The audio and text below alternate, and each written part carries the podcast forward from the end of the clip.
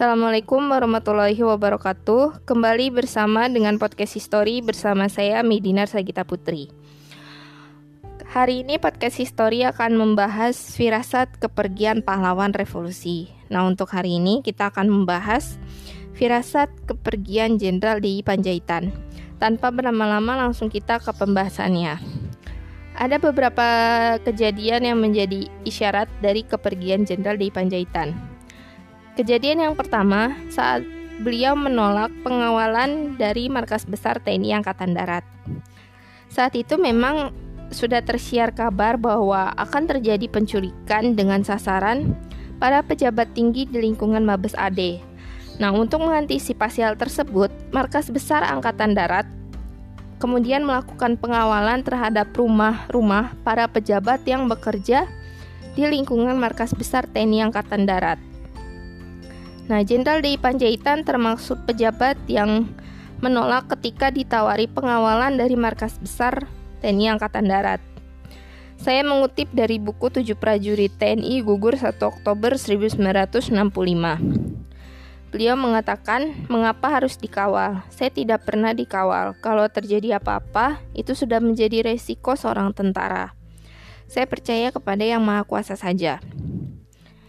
Lalu kejadian yang kedua, mendekati uh, kejadian di tanggal 30 September 1965 Bapak di Panjaitan itu ada satu kebiasaan yang sedikit mengherankan yaitu beliau melamun di teras lantai 2 Sementara Pak DI Panjaitan sendiri dikenal sebagai seorang yang senang berkegiatan jika ada waktu senggang, beliau lebih suka membaca buku di kamar atau mengobrol dengan istri beliau, bermain golf, atau mengerjakan hal lainnya.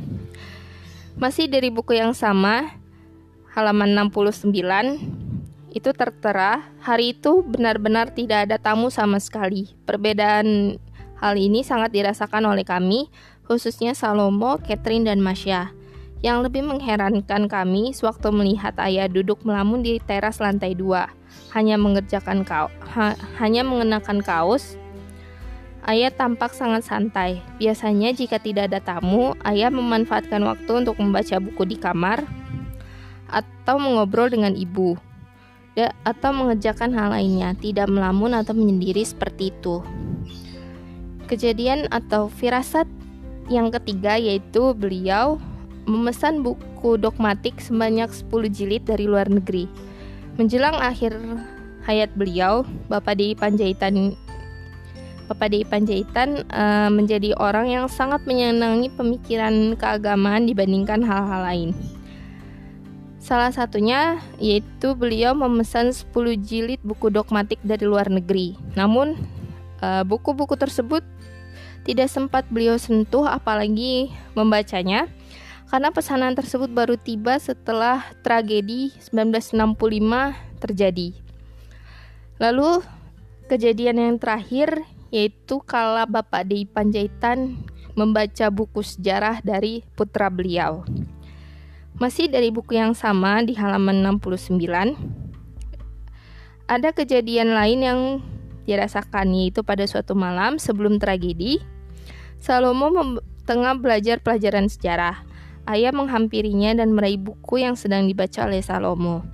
Beliau membaca dengan ekspresi sangat serius dan dibacanya halaman demi halaman, hingga tidak ada selembar pun yang terlewatkan. Put, uh, Salomo terperangah dengan peristiwa tersebut. Akhirnya Salomo meraih buku lain dari tasnya dan duduk membaca di samping ayah. Dan men ketika menjelang tidur, kepala Salomo dielus-elusnya dan ayah seolah memberi pesan. Sejarah menjadi penting bagi kamu dan kita sekeluarga. Kamu harus membiasakan diri untuk membaca buku sejarah dengan baik dan cermat. Demikian Bapak Dei Panjaitan memberi petuah yang terakhir kepada putra beliau.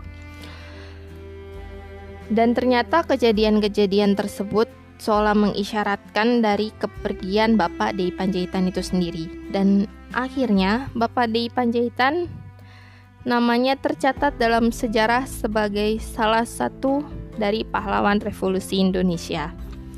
Oke, Sekian yang dapat podcast History sampaikan untuk hari ini. Terima kasih sudah mendengarkan. Semoga bermanfaat. Salam.